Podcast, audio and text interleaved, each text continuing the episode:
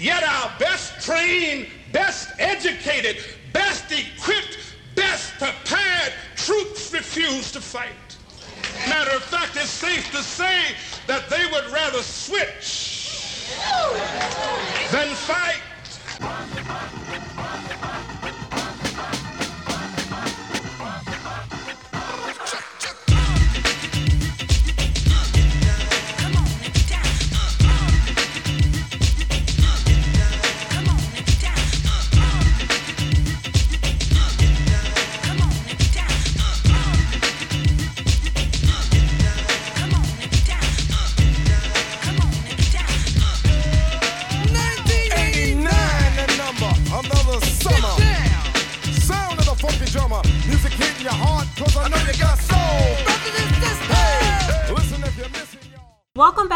Yourself a Favor, a podcast where you can gratify yourself off of my bias list of dope music. And yes, the list is biased and the music is dope.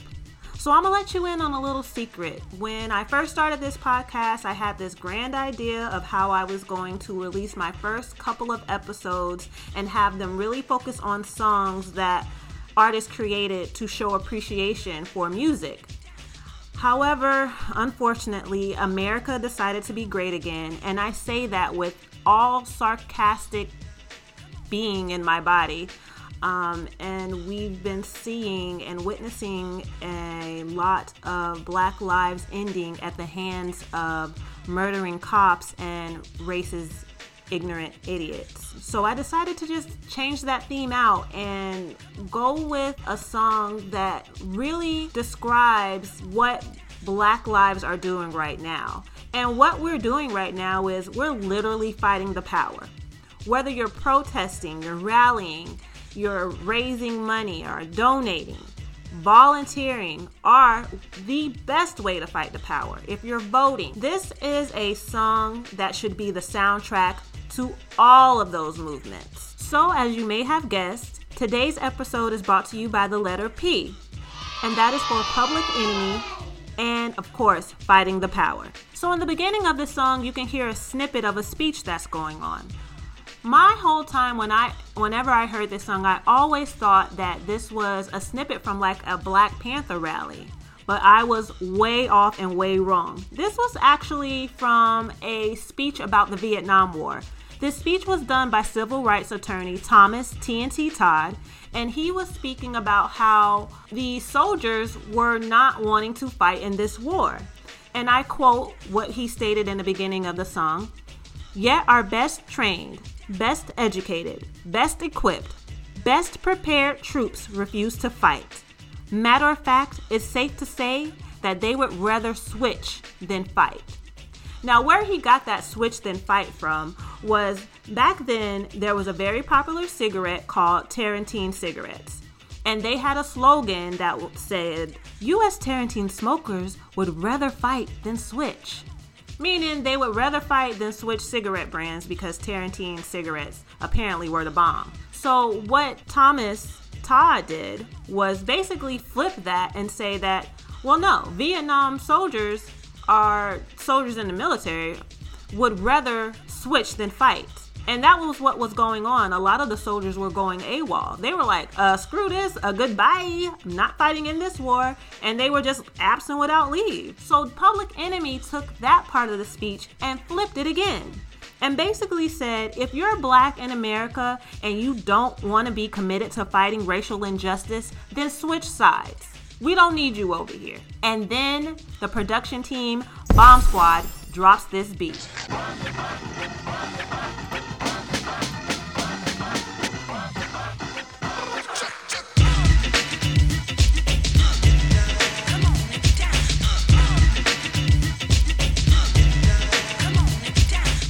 That beat is so invigorating, isn't it? Isn't it? It just gives me so much energy. This song came off of Public Enemy's third studio album called Fear of a Black Planet. You hear that? Fear of a Black Planet? Hmm, get into it. It was released June 1989 and it was written by Chuck D, Eric Sadler, Keith Shocklee, and again produced by Bomb Squad. Now, my whole life, not my whole life, but the majority of my life, I thought that Spike Lee was like, oh, I heard that, you know, Public Enemy has some good music trying to use this song on my new movie, Do the Right Thing. And if you haven't watched Do the Right Thing, do yourself a favor and go watch Do the Right Thing. Like, if at any moment you need to find something that is really relevant to the times, it's right now. It's a very good movie, very entertaining movie. Spike Lee is a great director, probably one of the best. And it has Martin Lawrence in it. Again, I think this is this is my second episode and my second time mentioning Martin Lawrence. Clearly, I obviously have a thing for him. I think he is um, a comedic genius. But anyway, I always thought that this song was just picked to be in the movie and I was wrong. Spike Lee actually approached Public Enemy and asked them to create a song for his upcoming film, Do the Right Thing. And what he specifically asked for was he wanted a song that was defiant, he wanted it to be angry, he wanted it to be very rhythmic. And Chuck D was like, Yeah, cool, I can do that, you know, just give me a little bit of time and he dug in his mind about where he was going to find some inspiration from. And his inspiration came from a very unlikely place, in my opinion. He was actually inspired by the Isley Brothers. The Isley Brothers has uh, the original Fight the Power song, and it's called Fight the Power. Now, I was shocked. I always looked at uh, the Isley Brothers as, you know, making baby making, slow type of music, you know, like between the sheets, and then they had the the funky stuff like Summer Breeze and you know, love songs like Say It Again, but I never knew they had like political fight songs. And I don't know everything. Again, I'm not a music expert. I just play one on a podcast. So I went and looked into the song, and the song really is about fighting the power. It's a little less aggressive than Public Enemies, of course. It's a little bit more funky.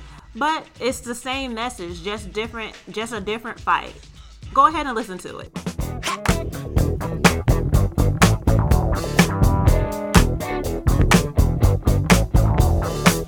Is truly wasted. There's no guarantee. In the making. We gotta fight the powers that be.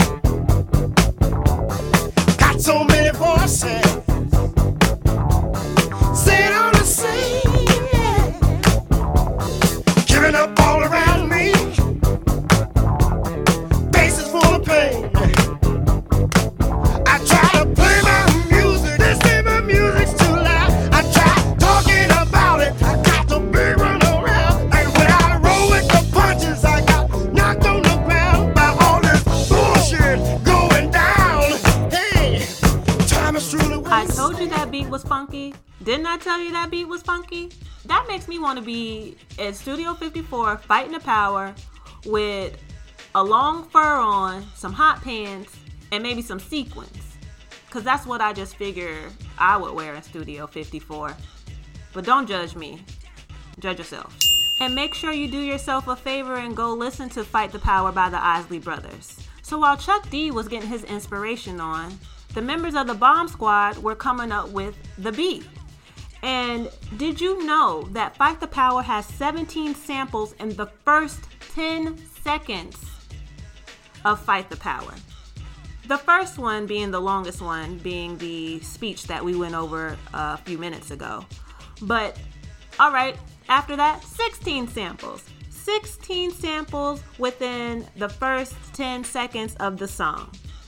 What they stated was when they were creating this beat, they wanted it to be dizzying, exhilarating, and tantalizing. They wanted the beat to be where one could not take it in all at once. And in my opinion, they were really successful at doing that. I know when I hear this song, sometimes I get really busy and distracted uh, trying to dissect all the sounds I hear because I can hear each of those samples. And some of the samples that they made are some of the samples that they chose to put in the song were Pump Me Up from Trouble Funk, What You See Is What You Get by the Dramatics, Hot Pants and Funky Drummer by James Brown, Clyde Stubblefield's Drum Break, I Know You Got Soul, Planet Rock, and of course, Teddy's Jam by the one and only Rump Shaker, Teddy Riley. When asked about the sample usage in the song, Chuck D explained, and I quote, Our music is all about samples. Fight the Power is a complex and subtle testament to the influence and possibilities of sound recording. But at the same time, it reveals how the aesthetic, cultural, and political priorities of musicians shape how the technology is understood and used. A look at Public Enemy's use of looping and performative quotation in Fight the Power illuminates the mutual influences between musician and machine. So it's safe to say that Chuck D don't have no qualms about using samples, and I'm glad he doesn't because if he did, we wouldn't have such a radical beat to fight the power to. So we got the beat while we were waiting for Chuck D, Eric Sadler, and Keith Shocklee to get the lyrics together for this song. Let's get into some of those lyrics, some of the most infamous, iconic lyrics from this song. Gotta give us what we need. Hey. Our freedom of speech is freedom of death. We, we got to fight the powers that be. Fight the power. Fight the power. Fight the power. So, freedom of speech. Let's get into it. Per the U.S. Supreme Court of the United States, the U.S. Constitution protects free speech while allowing for limitation on certain categories of speech. Because you really can't be out here, or you're really not supposed to be out here talking all willy nilly. So, what are some of the limitations? Some are true threats, speech that violates intellectual property law, and speech that incites imminent lawless action, meaning the speaker is intending to incite a violence or a violation of the law which would more than likely happen due to that speech.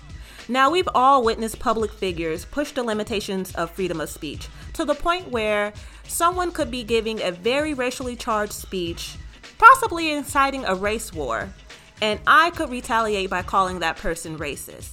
I would probably be held more accountable for calling that person racist than the person who is saying the racially charged speech. Unfortunately, it's like that. And unfortunately for black people, we have to really be careful about how we have these type of freedom of speech speeches.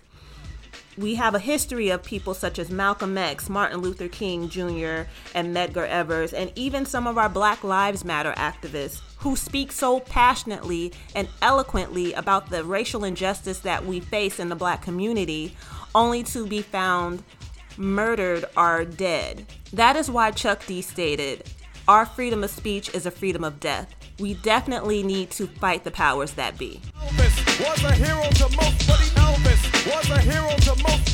Elvis was a hero to most, but he never meant to me. Is he straight out racist? The sucker was simple and plain. Motherfucking in John Wayne. Cause I'm black and I'm proud. Already I'm hyped cause I'm amped. Most of my heroes don't appear in no stamp.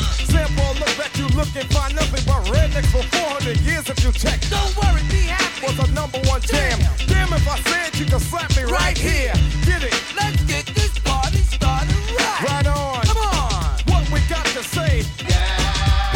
This is my favorite verse in this song. It's like Chuck D went on a lyrical rampage, tearing down everyone and anything that didn't go along with his Fight the Power movement. First off the bench to get the business was Elvis and John Wayne. Per the article from Rolling Stone, when asked what inspired that line about Elvis and John Wayne, Chuck D basically said there was a comedian back then called Blowfly, and he had a record called Blowfly's Rap back in 1980. And there was a line in there where one of the characters in the song was a grand wizard of the KKK, and basically the lyrics said, quote, Well, I don't care who you are, motherfuck you and Muhammad Ali, end quote. So Chuck D took that line and flipped it and was like, Oh, you gonna come after one of our icons? Well, how about I go after two of America's greatest icons? And he said he really didn't have anything against Elvis. It wasn't that he wasn't a talented guy, but every time somebody talked about Elvis, it was like, oh, he's the pioneer of rock and roll and he's the king. When in actuality, the kings and the pioneers of rock and roll were Chuck Berry and Little Richard. They were the originators, not the imitators. And as far as John Wayne, he really didn't care for John Wayne like that. He was like, John Wayne is Mr. Kill All the Indians and everybody else who's not full blooded American. So if you're not going to acknowledge the original pioneers of rock and roll, and if you're also going to applaud the man who wants to get rid of the original people in this country, then I'm going to lyrically assassinate their iconic status. Another one of my favorite lines is Most of my heroes don't appear on those stamps. Now, I always thought that this was like a literal thing that he was talking about US postal stamps. The first black man didn't appear on the US postal stamp until 1940, and that was Booker T. Washington. At this time, this song was made, it was made in 1989, and we really didn't have the Black Heritage stamp collection start, or the stamp campaign start until 1978. So that was 11 years prior to this song being released. So I was thinking like, well, you know, it's only been 11 years. Maybe we didn't really release that many stamps with a lot of black people in that little 11 year time span. So maybe that's what he's talking about because we didn't really have a lot of black people on stamps. And boy, was I wrong. Chuck D in the Rolling Stone article basically said him and Spike Lee had a discussion about a scene in the movie Do the Right Thing.